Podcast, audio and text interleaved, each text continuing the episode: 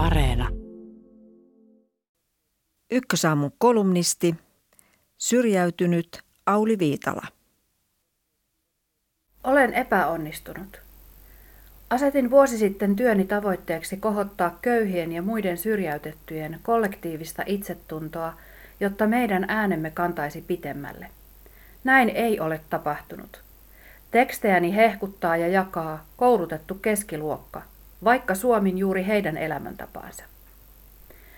Ongelma on, että yritän muuttaa maailmaa sanoilla, eli juuri sillä välineellä, joka on koulutetun luokan hallussa. Mitä enemmän yhteiskunnallinen osallistuminen tapahtuu sanoilla, sitä vahvempaa valtaa käyttävät ne, jotka ovat harjaantuneita sanankäyttäjiä, ja jotka saavat joka päivä lisää harjaannusta töissä, joita niitäkin tehdään sanoilla. Lisänä sopassa on vielä ilmiö, että huolimattomalle kielenkäytölle irvaillaan somessa. Elämän koululainen on synonyymi typerykselle, mutta huomaamatta jää, että naurun kohteena on se, joka muutenkin on alakynnessä. Fyysistä työtä tekevä vähän koulutettu ihminen. Kieli on vallankäyttöä, ja valta, sehän kuuluu kansalle. Haaste on politiikassa hyvin tunnettu ja huonoksi ratkaisuksi on tullut populismi. Ei minullakaan valmista reseptiä ole. Jos joku keksisi, miten puhutella niin sanottua kansaa sortumatta populismiin, hänellä olisi valtava kysyntä politiikan sisäpiirissä. Ehdotukseni onkin, että lopetetaan puhuttelu, aletaan hommiin.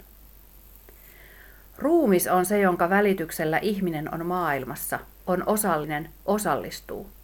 Sanat ovat vain varjokehon rinnalla. Muisto 1980-luvun alusta. Olohuoneessamme käynnistettiin urheiluseura Haukivuoren tuisku.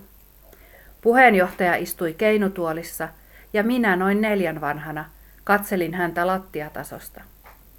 Koolla oli muutama mies, joille työväen aate oli vielä tärkeämpää kuin urheilu – joten paikkakunnalle oli saatava porvarien seuran lisäksi Työväen urheiluliittoon TULään kuuluva seura.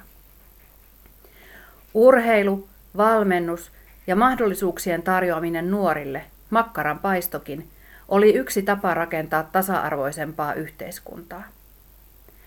Ja samalla nuo sahan duunarit oppivat perustamaan yhdistyksen, kokouskäytännöt ja lainsäädännön, hankkimaan rahoitusta ja muita kirjallisia taitoja – joiden avulla on mahdollista vaikuttaa myös kunnanvaltuustossa tai eduskunnassa. Samaa ilmiötä edustivat lapsuudessani työväen näyttämöt ja muu työväen kulttuuri. Kulttuuri, omien kokemusten ilmaiseminen, äänen käyttö ja tilan ottaminen eivät olleet vain puuhastelua, ajankulua, vaan yhteiskunnallisen osallistumisen muoto.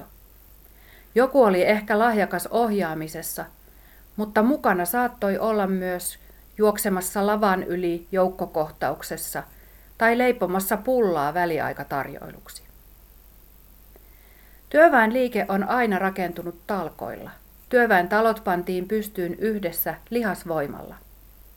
Ruumiillinen työ ja paremman maailman rakentaminen olivat yhtä, kun samoin kokevien yhteisö pinosi hirsiä, keitti soppaa talkoolaisille tai piti lapset poissa rakennustelineiltä. Siinä ei kisailtu sillä, kuka osaa oikeat termit tai teoriat, vaikka aina joku sanaseppokin mahtui mukaan. Työväen liike ei ole kuollut, mutta elää nykyään vähän pimennossa. Nykypäivää kuvaa se, että näyttämöharrastusta pidetään itsensä ilmaisemisena, minä-projektina, pikemminkin kuin maailman muuttamisen välineenä. Liikunta on itsensä kehittämistä – minä-menestymistä, vailla yhteyksiä muuhun yhteiskuntaan.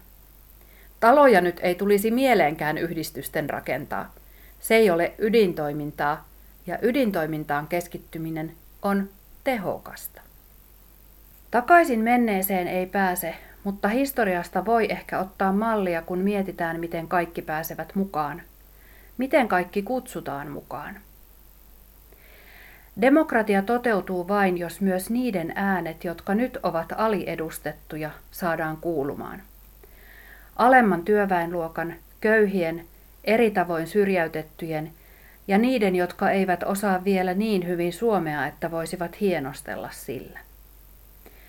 Yhteiskunnalliseen osallistumiseen pitää saada lisää tekoa ja toimintaa. Ruumis, ihmisyyden pyhä alusta, pitää saada takaisin muutoksen tekemiseen.